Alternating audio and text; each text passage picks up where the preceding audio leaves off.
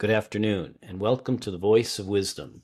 With over 60 years of experience as an investment banker, entrepreneur, investment analyst, economist, and venture capitalist, Morty Davis is Wall Street and capitalism personified.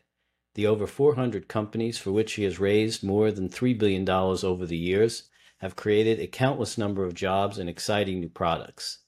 Through the voice of wisdom, Mr. Davis explores, analyzes, and debates the most topical political, economic, and social issues facing our world today. Joining Mr. Davis today for a continuing discussion on the war in Israel is Brett Kingstone. Brett is an inventor, technology entrepreneur, award winning real estate developer, and generous philanthropist. And now, Mr. Davis and Mr. Kingstone. it's a pleasure to be back with you once again. Wednesday, 6.30, every Wednesday, 6.30 evening. Um, and it's a real pleasure to have a young man who I took public when he was out of it, just out of his diapers, I think. and he, he, I bet on him. He looked like he was something special, and he turned out to be special because uh, he was just really very young, and I loved his attitude. I loved his energy. I loved his devotion and his total commitment. He wanted to be rich, and I knew he would make it because he had such a drive and such a commitment, and he made his investors the people I put into his company when I took him public, he made them a lot of money. So it's a pleasure to have Brett on, even though he always is uh, uh, very disagrees with you. Disagrees very with you. ornery, ornery, right? Morty, you're a very great man to have me back on your show again. Good to see you. Right. but I like him because he's not shy about stating his positions and um, once in a while we, we, hit something that we agree upon.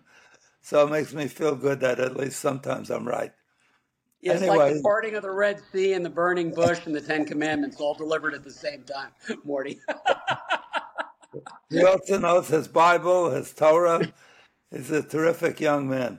He's still Kol young. Kavod, Morty. Kol Still young, even though it's been many years since. Uh, what year did I take you public in? Wow, I think it was 1994, Morty. Even he doesn't remember. Yeah. That's 30, 30 years. 30 years ago, Morty.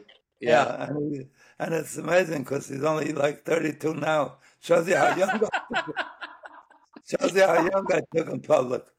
Anyway, I like to start um, given you uh, chizuk, uh, strength. Uh, uh, um, well, what's the what's the English word for chizuk? Uh, you know, giving you psychological right. support, support, support, yeah, support. Uh, as I did, did in my, in my uh, terrific book on happiness, the best book ever written on happiness.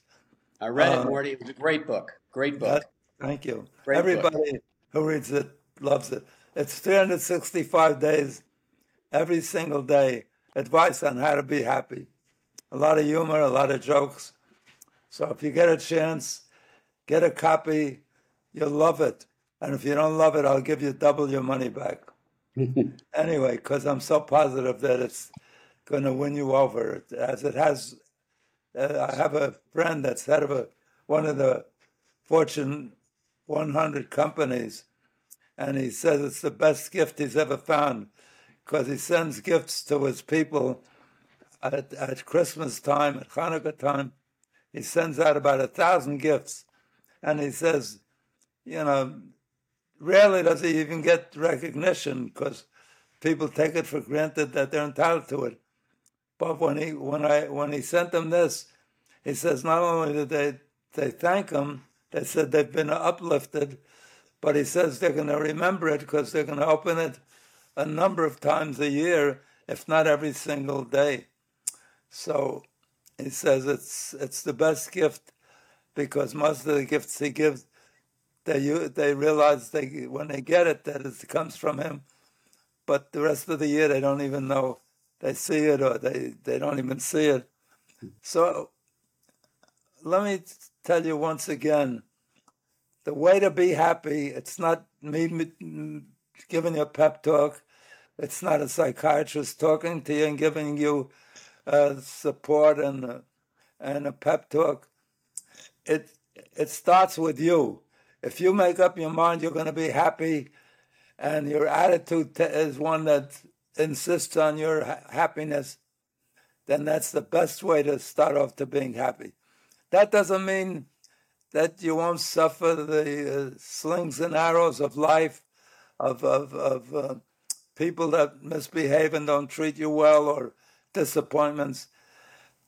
We nobody could avoid that. As long as you're human, you're going to experience negatives, even uh, things that you don't even you're not involved in, like wars overseas, or uh, in this case, wars that touched me deeply, like the war that's going on in, in uh, Gaza, where Israel, uh, innocent Israelis, are fighting and and losing their lives.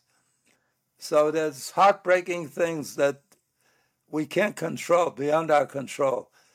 But if you make up your mind that your attitude is going to be optimistic, that you look forward to the things that are going to be good, that your kids, your family, your health is going to be good, and and and good things are going to happen to you in your life, and you're going to count your blessings. That's the way to be happy. Count your blessings. If your eyes work, that's a blessing when you get up in the morning. If your fingers work, that's a blessing. We take it for granted, but those are the blessings that are more important than if somebody gives you a billion dollars because if you don't have your eyes working, you can't see the beauty of nature or the color of uh, different things in the world.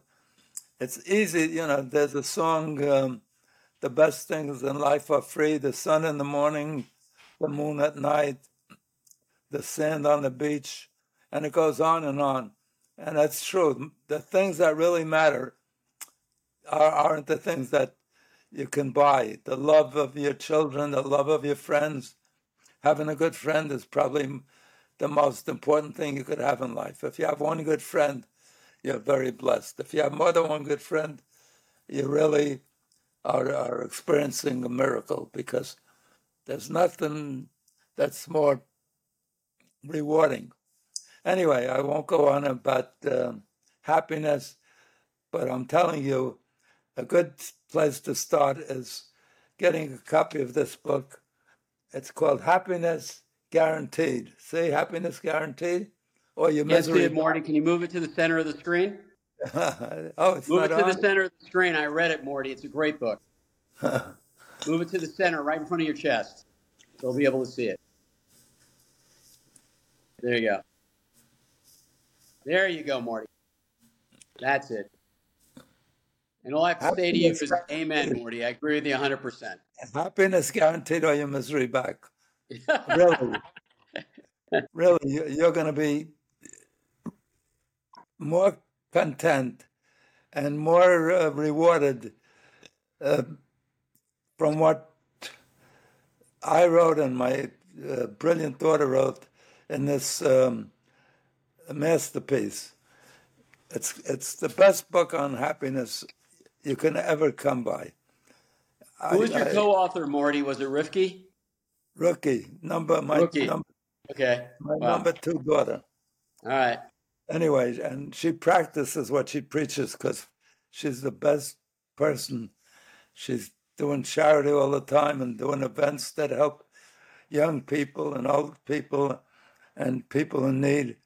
So that's the thing that makes her happy and and really it's the things that provides probably the most happiness because of all the money I made and all, all the money I spent, the thing that made it me happy was not buying an airplane or a yacht or or some special uh, vacation. The thing that added the most to my happiness is the money I gave away to charity, to philanthropy, to hospitals, to schools, to universities. uh, to scholarships. I get letters all the time from students where I pay their first year a scholarship at Mount Sinai um, Medical School. And there's nothing more rewarding than that. You know, it's money I can't lose anymore. I gave it away, and all I do is get the dividends. The mm-hmm. money that I still have, I still take risks. I still buy stocks, I, and once in a while they pay off. But they don't give me the kind of happiness that I get from seeing the joy that I provide to others and the rewards, not only joy, but you know, in some cases, these medical student, students that I funded, they write me, I would have never been able to attend medical school if you didn't fund my startup at medical school. And they say the good they've done, the, the, the lives they've saved, all through just using whatever money I had in the right way. So that's that's true happiness. Try it. You'll see. It's giving is better. You know, they, I think it's the Christian Bible that said it's better to give than to receive. So um, I read that, and I, am always there to, to to take because I'm taking the worst part. I let other people give so I could receive. Uh, but uh, it really is the better. It, uh, it's good to receive because you're, you're getting a gift and you're getting help. But there's no joy like giving. Anyway, enough lecturing about happiness. Uh, if I keep on doing that, I will make you miserable. well, at 95, Morty, I got to hand it to you. You're 100 times more cognitive, uh, and your memory is great, and you can recite the words from songs from decades ago, and um, your thoughts are right on point. You really should uh, help Biden. I think he could use your assistance because at 95, you're 100 times sharper than he is. uh, uh, Brad, at this stage, I really do count my blessings. Amen. Every day that I get up, every day that I get up and I'm breathing, I say, "Oh, thank God." I'm not looking for a lot of uh, uh assets. You know, I'm looking yeah. for the one asset that counts. That I yeah. I can still breathe and still enjoy my extended family, which thank God now exceeds a hundred people, including unbelievable, Morty. Four daughters, thirty grandchildren, and about seventy great grandchildren, and even wow. three great great grandchildren. There's nothing more rewarding than that and there's nothing nothing more aggravating than that as well.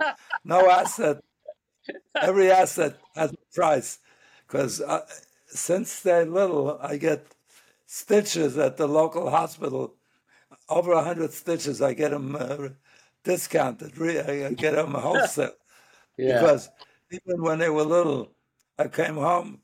One kid was two years old, ran into the uh, stool at the, the at the uh, piano the, the piano stool, and uh, the, inevitably I had a lot of uh, grandsons, so I came home and uh, they split their head open playing football, or they uh, were doing these tricks on, on skates uh, that you risk your life, you bang your head. Ooh. So and and if you have that many, my wife used to suffer. She loved her kids. She she I lost my wife about three years ago now, but mm. she was dedicated to her children to making the best of, of her offspring. She could she was so talented. She could have been bigger than anybody in Hollywood, and more mm. beautiful than most everybody in Hollywood. And she could sing and terrific and dancer, but she made a commitment to bring up children that are great, and she did it. And that's much more rewarding than being a superstar in Hollywood. Look at somebody like Marilyn Monroe. You couldn't be bigger or more beloved. And yet she, she committed suicide. Because even if you're great, as you get older, you, you, you lose all the following. You're not as beautiful anymore. You're not, you, you can't do the things that made you. Uh, so it's nice that you have a good career, but the career that my wife had till the day she died, and even beyond. As she's watching from above, she's still deriving a great pride and and rewards. In Hebrew, it's called nachas. There's no equivalent word in the English language to nachas. It means all the things you want from your kids, that they do well, that they that they grow well, that they stay healthy. Uh, there's no word like nachas, you know, pride and joy, and and she got all that, and I still get that, all of that, as well as the burdens. Once in a while, they they have some problems that the family has to deal with, but that's what life is about: dealing with the prof- problems. If you do what the Chinese do, they they they talk about um, uh, not failure, but disappointment or um, or um, what what's the word? Uh, if you strive to do something and it doesn't work out, they think of that challenges or failure. Challenges or failure. Uh, the, uh, the, more than challenges. Mm-hmm. Um, not mistake, you know. Uh, Catastrophes? I guess, yeah, catastrophes or major disappointments, they think of that as opportunity. It's the same word. And that's well, the every truth. crisis is an opportunity in disguise, Morty. You yeah, know you know, I think I've said this before on this program, but uh, somebody walked up to Thomas Edison, and who was famously uh, known for having failed a thousand times before he produced successfully a, a light bulb. You know, mm. so one guy walked up to him and said, uh, Mr. Edison, I can't believe a thousand times you failed and you still didn't give up. How come, you know? He says, Who told you I failed a thousand times? He says, It's known throughout the world, throughout the community, how determined you were, and then you finally were successful. He says, I never failed once. He said, Don't be silly. Everybody knows he failed a thousand times or more. He said, No, never failed once. A thousand times I succeeded in finding out what didn't work. And each time, each time I failed, I got closer to the ultimate success that I was looking for. So that's that's the key. Yeah, uh, every time you fail, if you stick to it, if it's a reasonable, if it's a doable, you know, if it's something like bringing back somebody from the dead or some impossibility, some miracle, and then you're barking up the wrong tree and you're hopeless in terms of your uh, vision of the of the real world. But if you keep on plotting on something, if you're determined to make it go, stick to it, and it'll bring you the rewards that you're looking for, even more than you're looking for. Because it's when you hit that le- level, if you choose something that you love, as Mark Twain said so brilliantly, he said, if you love what you do, you never work a day in your life because you look forward to going to work. When I used to go to work on, on raising money and supporting companies and producing jobs, you know, I loved it. I, I couldn't go in early enough and I couldn't stay late enough. And then other people I have friends that I went to school with. Uh, one of them who was supported by his father-in-law and gave him a position. He was miserable because he never got a chance to express his own. He came to see me to try to get backing so he could do something on his own. And those kind of guys, he he goes in nine o'clock in the morning. That's when his time starts, and all day long he's looking at the clock. Is it five o'clock yet? Because he gets no joy out of his work. He doesn't get a chance to express his initiative, his creativity, his originality. So if you love what you do, it's it's the best. When when I talk to my new uh, son-in-laws or new daughter-in-laws, or earlier on when I spoke to my children, I said, find some, something you love and then make that your career. Even if you got to delay your education and take subjects that prepare you for that, find something you love and, and, and pursue that, and that'll make for a happy life. Unless you got a lousy mate, soulmate. That, that, that can ruin anything, you know. the war for divorce, for divorce, has made a lot of happy miserable. Not only that, it's made them broke too. So it adds to, the, to their misery. Uh, divorce settlements can be very burdensome and very, and fight over the kids. When I used to, I could have, might have got divorced too, but we fought over the kids. I said to my wife, "You take them," and she said, "I take them." So we could never, we could never get it done. But uh, anyway, let's talk about what's going on in the world, uh, because it's that's something that can be very depressing, and and intrude on your happiness. And what's going on in uh, Gaza, in um, in a territory that Israel, the Israeli government, turned over to the Arabs at a great price to the, their own uh, people because there were Israeli settlements, settlers in, uh, that lived in Gaza and had good businesses. They grew terrific uh, agricultural products. Uh, what do they what do they call it? The hot houses, mm-hmm. greenhouses. Yep. Uh, had greenhouses because the weather wasn't always what they needed to grow these plants, and they were very successful. And they then Hamas moved in and they turned it into munitions, ammunition plants, and bomb making facilities. They turned. Yeah. They they thought they were turn over, turning over, uh, you know, job producing and and uh, business income producing uh, assets to the uh, Palestinians that came in to replace them.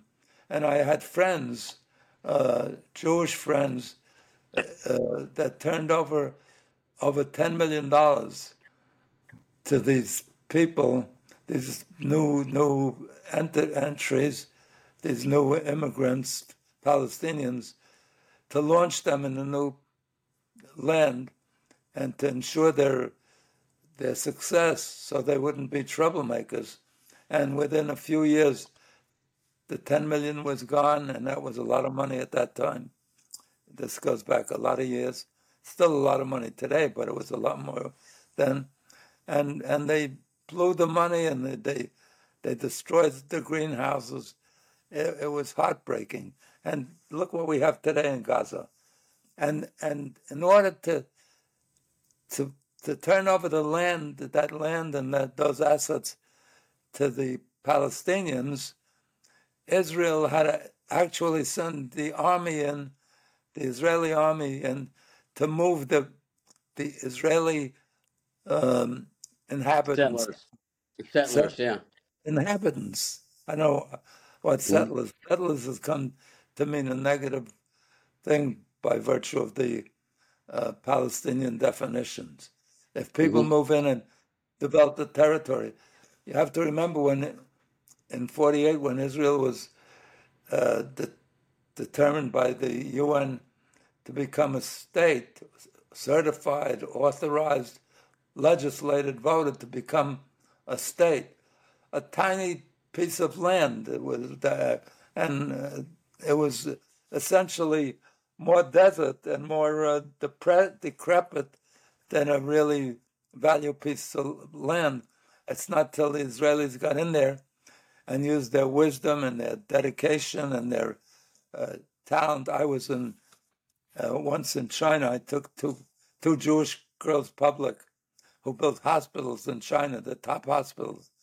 After a while, you could only go if, uh, if the president of the United States or president or king of another country came to China, the only hospitals they could go to was the military hospitals, which were first class. The rest of the hospitals were dirty and and inept, and so the only hospital they could go to were these two Jewish girls who built the hospitals.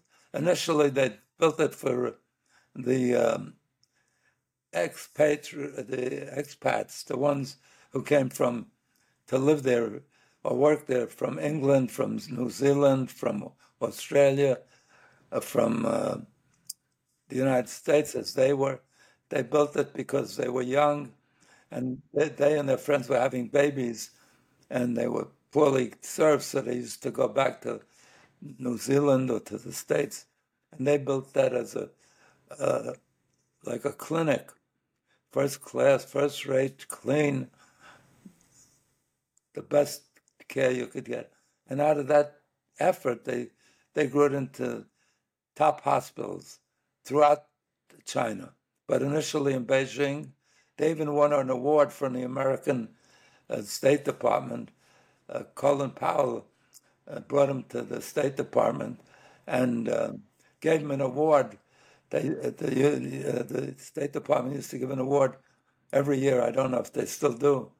Every year to a top small company that makes a big business, a big, a big um, impact on the country they're positive impact on the country they're in, and a, uh, and a large company. The year they were uh, awarded the prize for small company, the large company that was awarded the prize at the same time was Coca-Cola. And 50, 60 different countries and their ambassadors proposed these different countries, and these two, uh, the Coca-Cola and uh, Chindex, it was called. Chindex were, were the winners, and they even, at that, those days, developed closed uh, circuit television to show their employees back home that they were being honored by the State Department. So they did, did wonderful work and, and enhanced the reputation of the Jews in Beijing and by, by their work.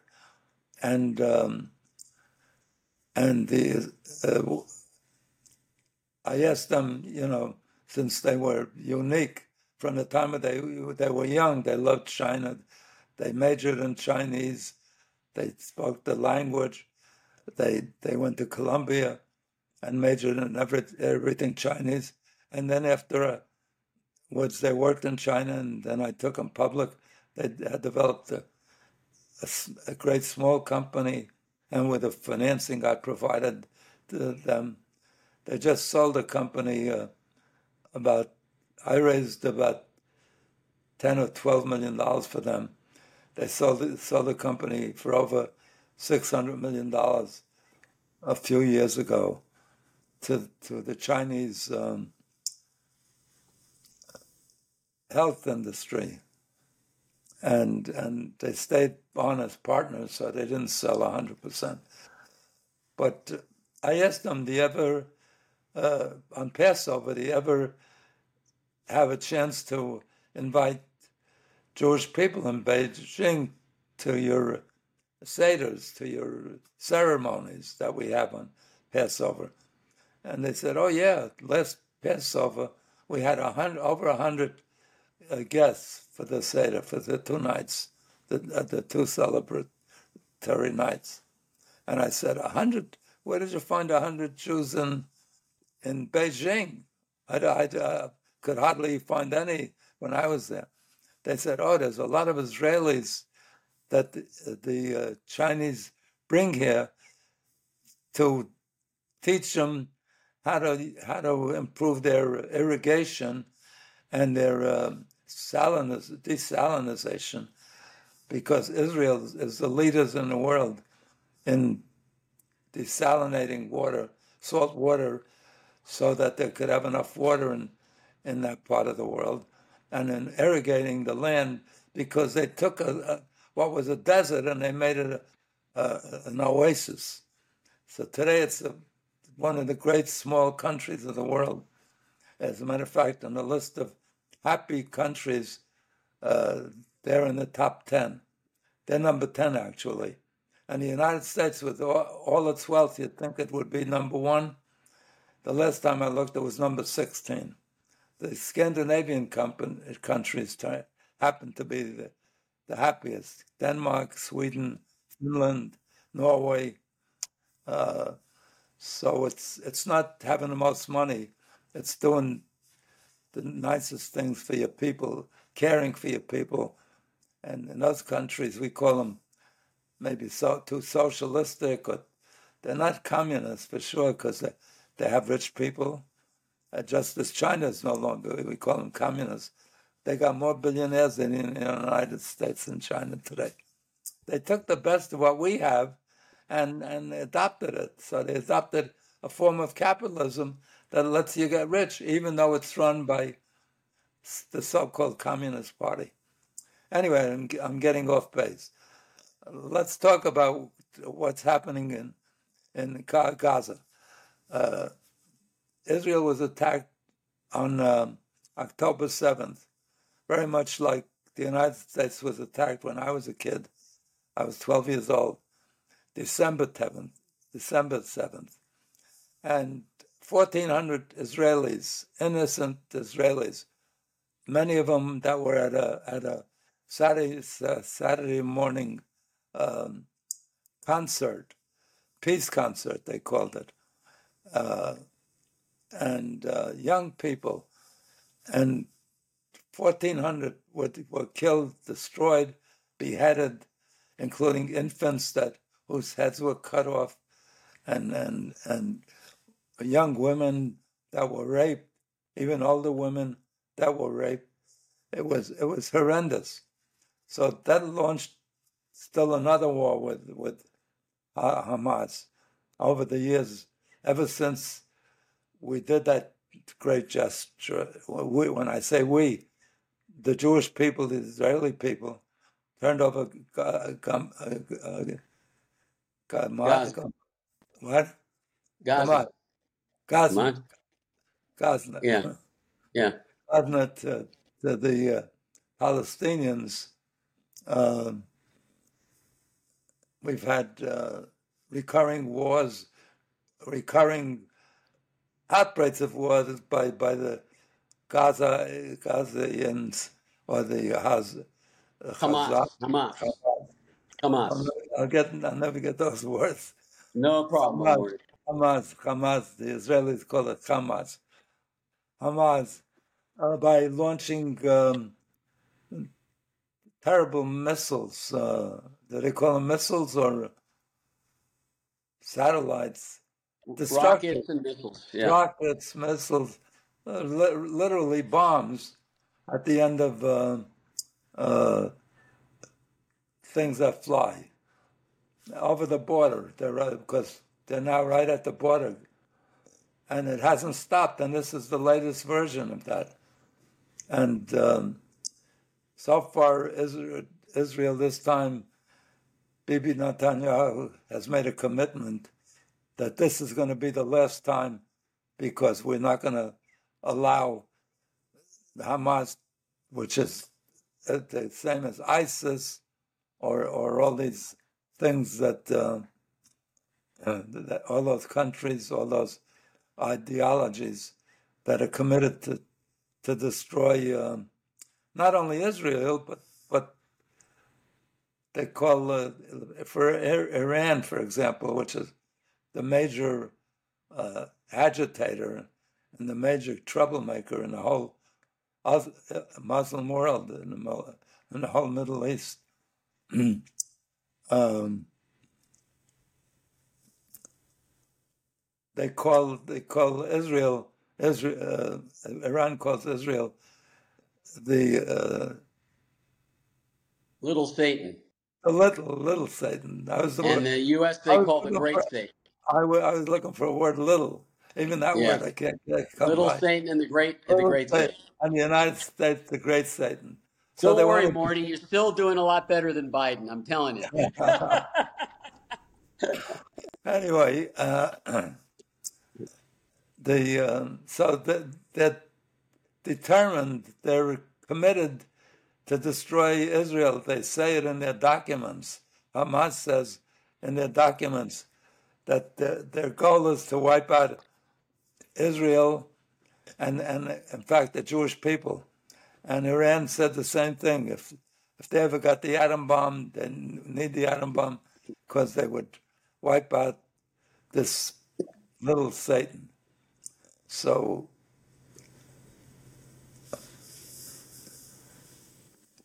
Israel's been accused uh, since the day they were set up as a country.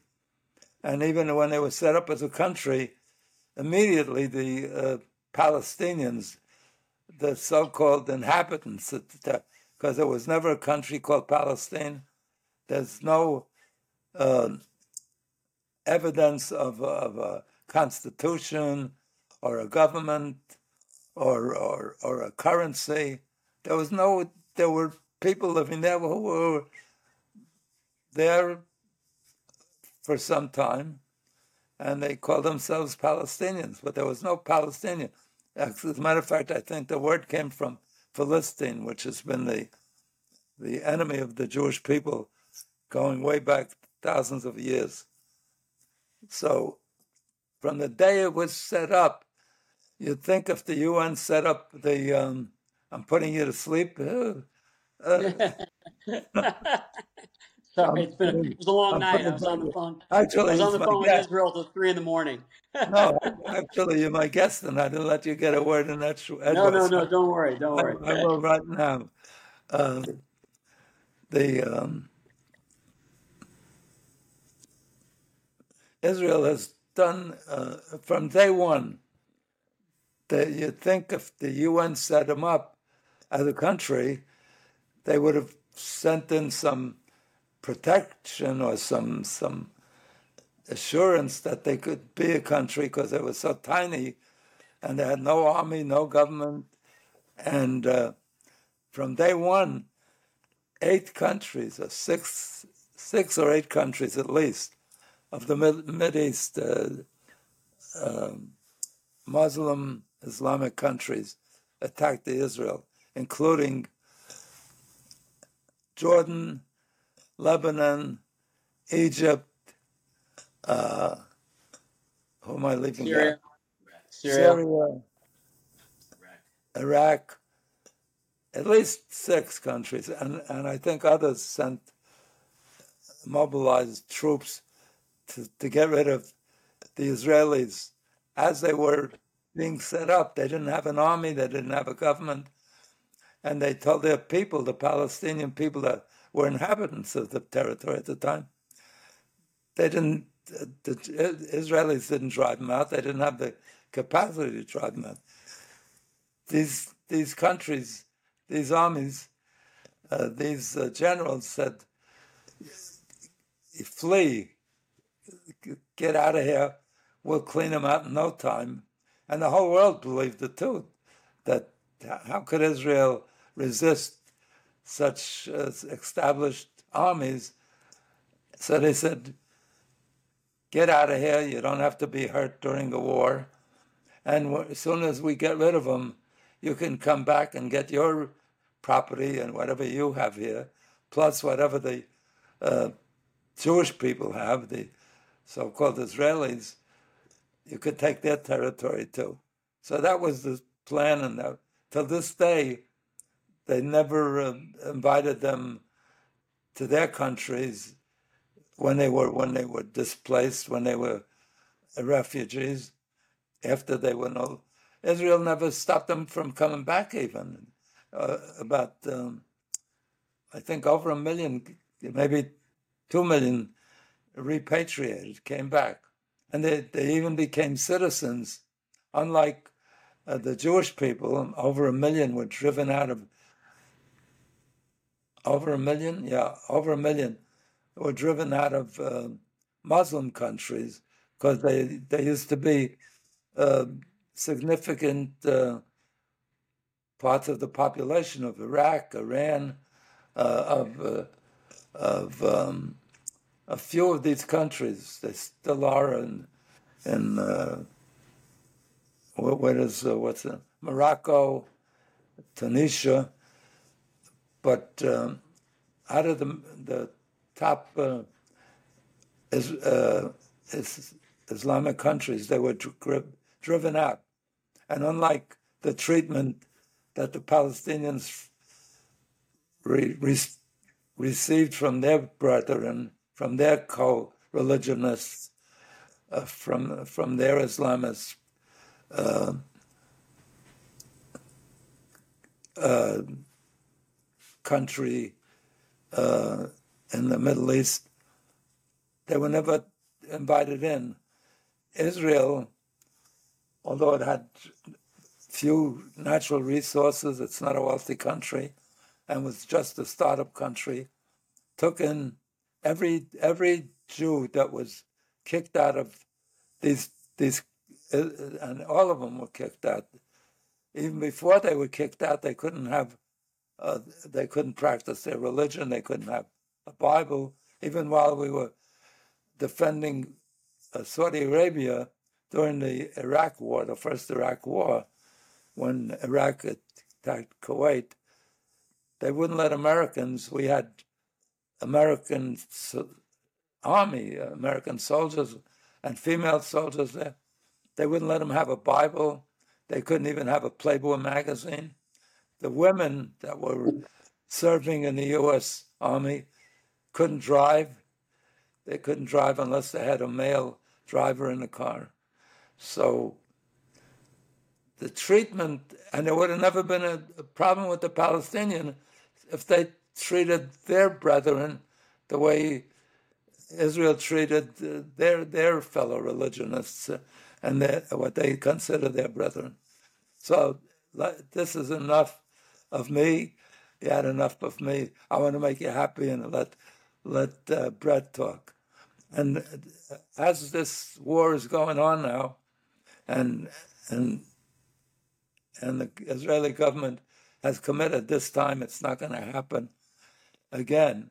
That will make peace with them and they'll violate it and we'll have these kind of random killings, 1,400 innocent people. So the, the as the Israelis are, are having success in, in pursuing this goal of driving them out permanently, as I said, they consider them just as bad as as the worst um, ISIS or the worst part of uh, uh, the, what, what, were they called in in, in Afghanistan? Taliban. The worst of the worst. So they said this time they're not stopping till they drive them totally out. And now the whole world's screaming, you know, it's enough. Uh, we'll get, you know, we'll get them to give back the hostages they took, but you, you got to stop the killing, you know. And that's like saying to the uh, United States after um, 9 11, uh, you know, look at our response to 9 11. We lost 3,000, almost 3,000 people, and we went to war against the country, Afghanistan. Nobody said, stop, it's wrong. It, and and Israel lost the equivalent proportionately based on the size of their prob, of their uh, population, the equivalent of fifty thousand versus our three thousand, and they never said to the United States. I didn't hear anybody say, you know, cease, stop, make peace, and and certainly, as I said, when I was twelve years old, when the Japanese bombed Pearl Harbor we went to war against the Japanese and even the Germans after that. and uh, nobody said stop. We, we went to total war. So, as Hillary Clinton, who, who finally stood up like a real man or a real woman and said, "Don't don't make peace. That'll be the end." Uh, that, and so but they're saying, you know, we're being pushed. Who else has ever been pushed to, to make peace when they were attacked? So the rest of the time is all yours. I've, I've monopolized enough of it. Well, Morty, you have a number of your questions on the uh, sheet in front of you. I think the first one is Should Israel modify the way it's approaching its war to Hamas? Should the U.S. get involved in the conflict? And my answer is no. Well, the um, U.S. Uh, it starts after would the, would the U.S. have agreed to a, a ceasefire after Pearl Harbor? Would the U.S. No, absolutely not. Absolutely not. A ceasefire yeah. after 9 11.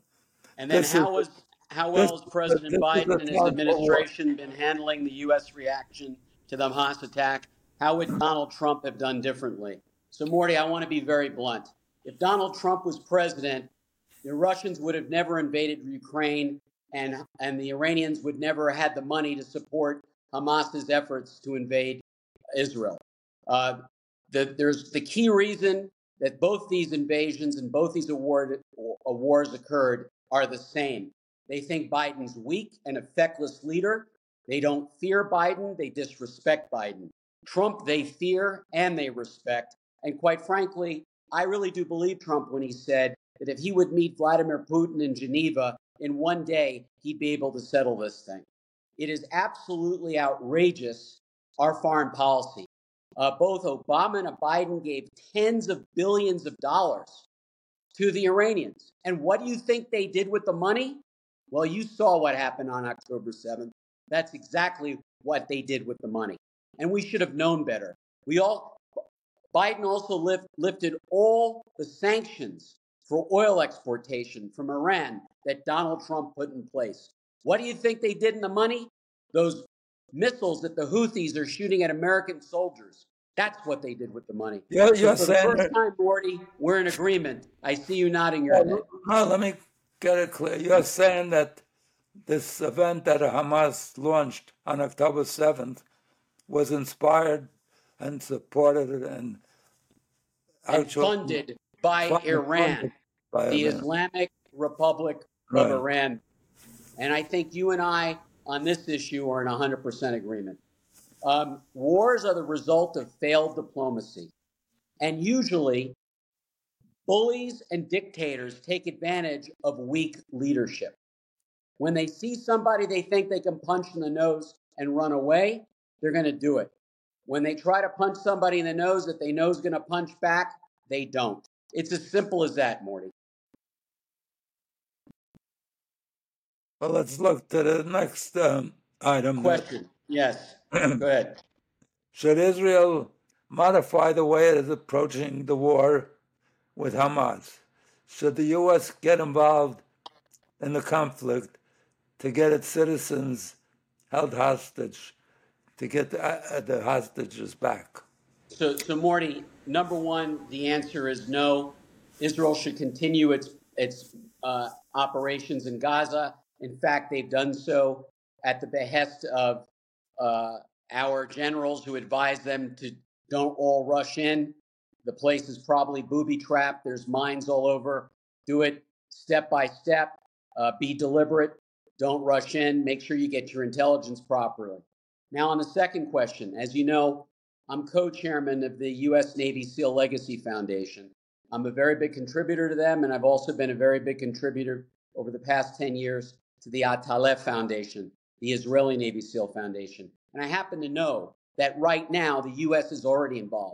U.S. Navy SEALs are working side by side with Israeli Navy SEALs, Shin Bet, and Mossad operatives to determine exactly where our hostages, and when I say our, I'm saying U.S. hostages and the Israeli hostages are. And I think it's an act of war and outrageous that they would murder American citizens and take them hostage. But I don't think the U.S. should get involved. I don't want to see American soldiers' boots on the ground. The Israelis are quite capable of doing the job. We should continue to support them financially with ammunition, with an additional Iron Dome that they're sending out already. And I tell you one thing as much as I criticize Biden, I don't know whether it's him or its cabinet is giving him good advice, but he is supporting Israel in the proper way at this point. And I do want to give credit where credit is due. But no, I don't want to see any more U.S. soldiers killed, such as the 300 we lost in the barracks in Lebanon when Hezbollah blew up the barracks. What I do want to see a couple of cruise missiles being launched by U.S. carriers at all the bases of Hezbollah, especially the ones that murdered our Marines? Uh, interestingly, just before I came onto the program tonight, I was watching um, either Fox or MSNBC, and they pointed out on this program that the United States has troops that are stationed throughout the Middle East have been attacked 28 times since That's the correct. beginning since the beginning of the since October. That's correct. And at some juncture, that's clearly inspired by Iran. At some juncture, if this keeps up, I don't know how we just turn the other cheek and, and let it, let, you know. I, I had no idea that they were t- we don't, Morty. American soldiers. We don't. You know, Morty, back in, I think it was 2008, we destroyed half the Iranian Navy uh, for actions that were far less uh, determined and and resulted in far less casualties than what has happened recently. We have several of our soldiers at the bases that have traumatic brain injuries as a result of those attacks. We have we have our boys, American soldiers, severely wounded. Okay? I don't want to see World War III. I don't think anybody does. But I think wars are only escalated when dictators think the other side is weak. Wars get ended very quickly when people realize that the cost of their aggressions are going to be completely unimaginable and untenable. Um, but I would tell you something that if we took out the the Ayatollahs in in Iran, we would be doing the Iranian people a favor because when I was at Stanford, I had many Iranian classmates. They were wonderful people. Anush Alamzad, I went to his wedding. Um, it was a beautiful Persian wedding held in Palo Alto. Wonderful people, wonderful food, wonderful culture. But the majority of Iranians are kept prisoners in their own country by these terrible mullahs who think shooting teenagers in the street is a great idea. They don't have freedom of speech, they don't have freedom of anything. And if we could do something tactical in conjunction with the Israeli Navy SEALs and the Shin Bet and the Mossad where we can take out these dictators in Iran and turn the country back to the Iranian people, Iran can once again become one of the greatest allies in the Mideast, not only of Israel, but of the United States. Remember, when the Shah of Iran was in power, he was one of the greatest allies of the United States and a supporter of Israel. And now it's it's it, I'll tell you, taking out their leadership would be a great thing. I don't want to see Iran bombed into smithereens. I don't want to see their cities turned to rubble. They have good people there. We would be doing the Iranian citizens a favor if we could give them their country back. And by the way, again, talking about feckless leadership, Jimmy Carter allowed the Ayatollah to take over that country. They, and they, forgive me, but there's no other way to explain it. Carter was the biggest schmuck that ever was in the office. He's only maybe a close second to Biden and Obama. But I must tell you this we, our failed policy created the despots who are running Iran right now. The Iranians mistreat their people horribly because only recently Correct. there was a young woman who exposed maybe part of her legs or something, and the, uh, the security, what do they call them? The, they beat her to death. The police, the Shabak. Yeah, the, yeah, they beat her to death. Uh, they beat her to death. Uh, what is it? The uh, not security police, the uh, religious police. The religious police. morality, the morality police. Morality police. Yeah, beat her to There's death. no morality in the leadership in in Iran, and yeah, they no, are. But they beat her. They beat her to death. They beat her to, without yeah. a trial, without anything. So I'll tell you a, a side uh, story that is very interesting. I had a guy that I uh, appointed president of uh, one of my companies, and uh, he was a Harvard graduate, supposedly very brilliant, certainly very articulate. And one time he comes over to me during the time when the, the Khomeini was in Paris. And mm-hmm. he said, You know, Morty, the State Department, I used to be with the State Department, and they're calling me and they're seeking my uh, input, my advice on what they should do with the Khomeini who wants to leave Paris and come to Iran. So I told him, Alan, just tell him to kill him.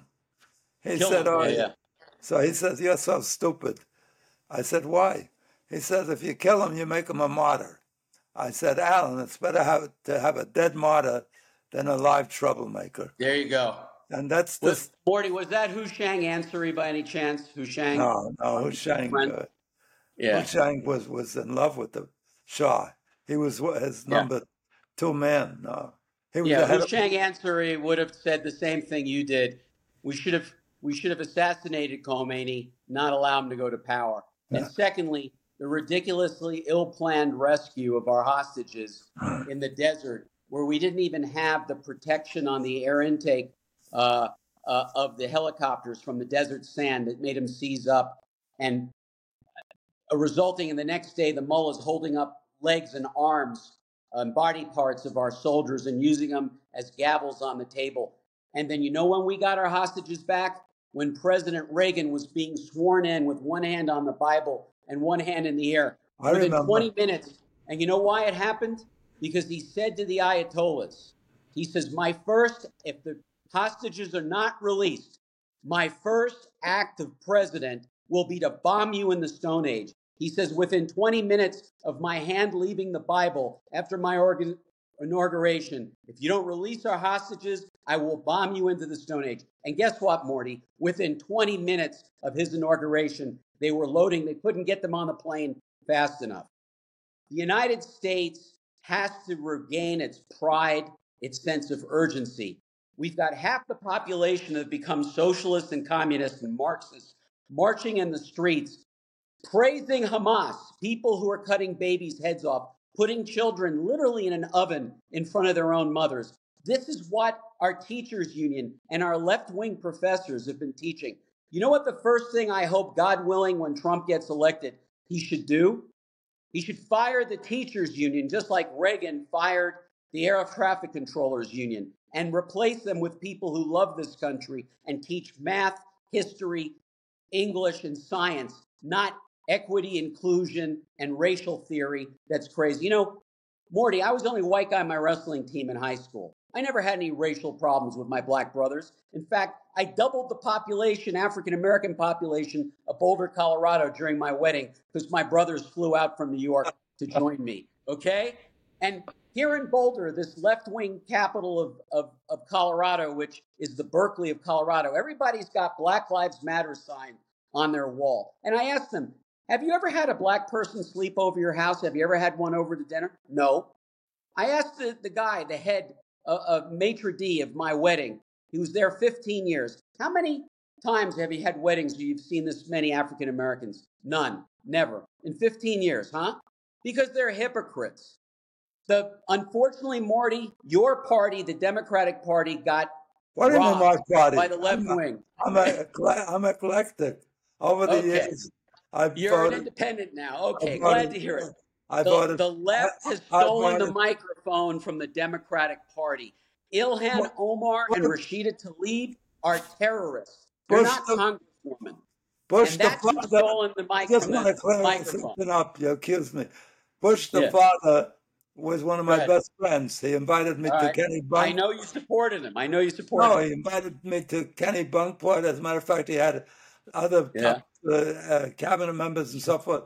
At the end of the, towards the end of the meeting, they said we're going to go well, out. More, and, you like Biden? You told we're me. We're going to go. We're going to go out and we're going to go out and and uh, play golf. And I didn't play golf, so he arranged me for me to uh, play with the tennis pro.